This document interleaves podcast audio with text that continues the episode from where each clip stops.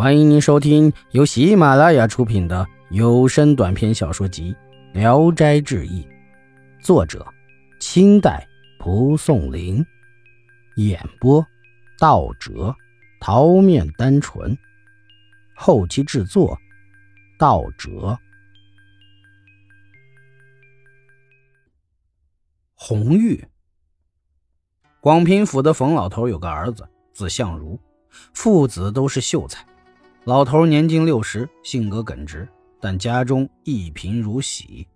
几年间，老太太和儿媳相继死去，一切家务都得冯老头自己操了。一天夜里，相如坐在月光下，忽见东邻的女子在墙上向这边偷看。相如仔细的看她，很漂亮。相如走近她，女子向她微笑。相如向他招手，女子不过来也不走开，再三请求，女子才从墙上爬梯子过来。于是两人便睡在了一起。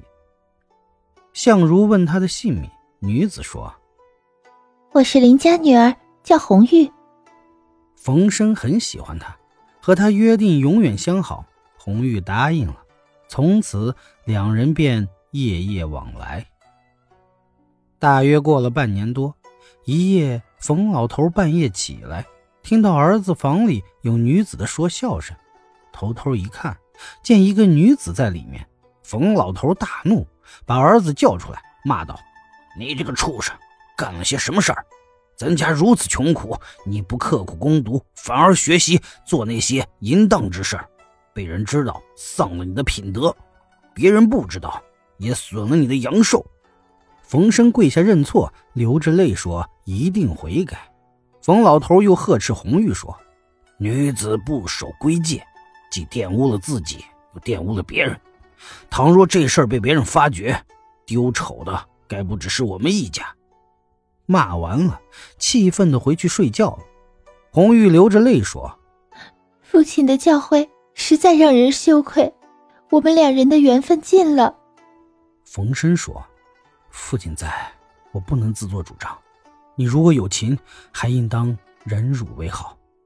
女子坚决绝交，冯生就哭了起来。女子对他说：“我与你没有媒妁之言，父母之命，思相结合，怎么能白头偕老？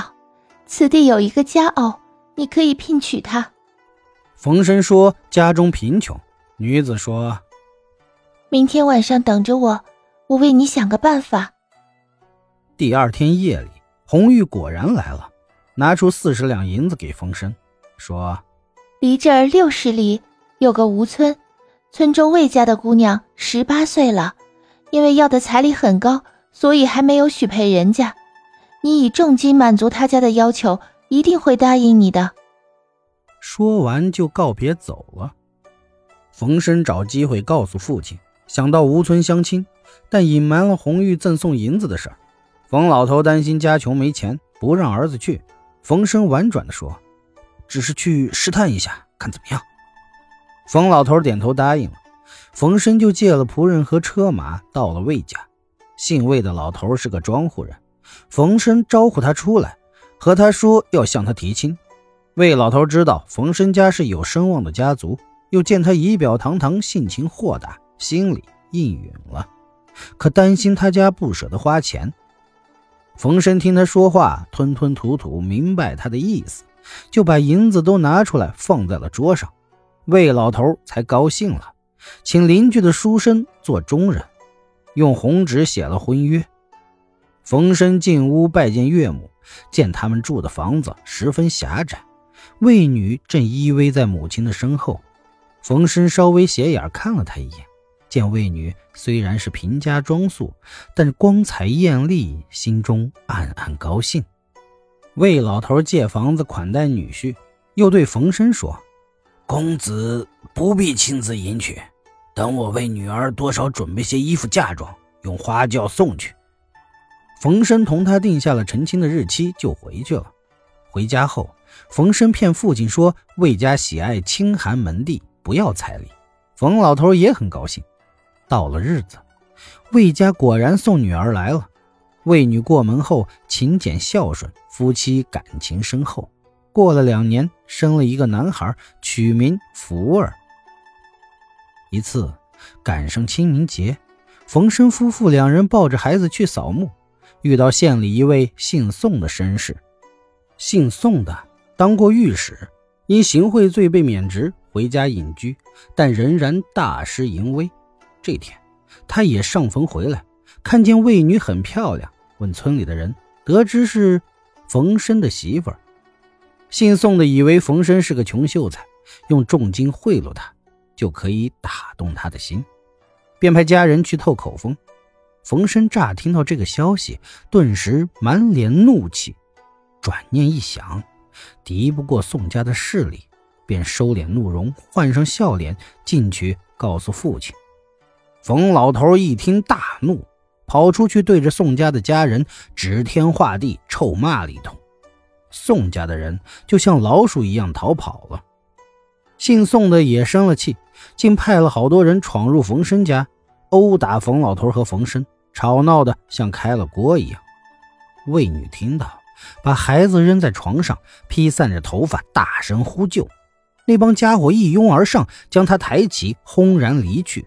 冯老头父子两人受了重伤，倒在地上呻吟，小孩子在屋里呱呱啼哭。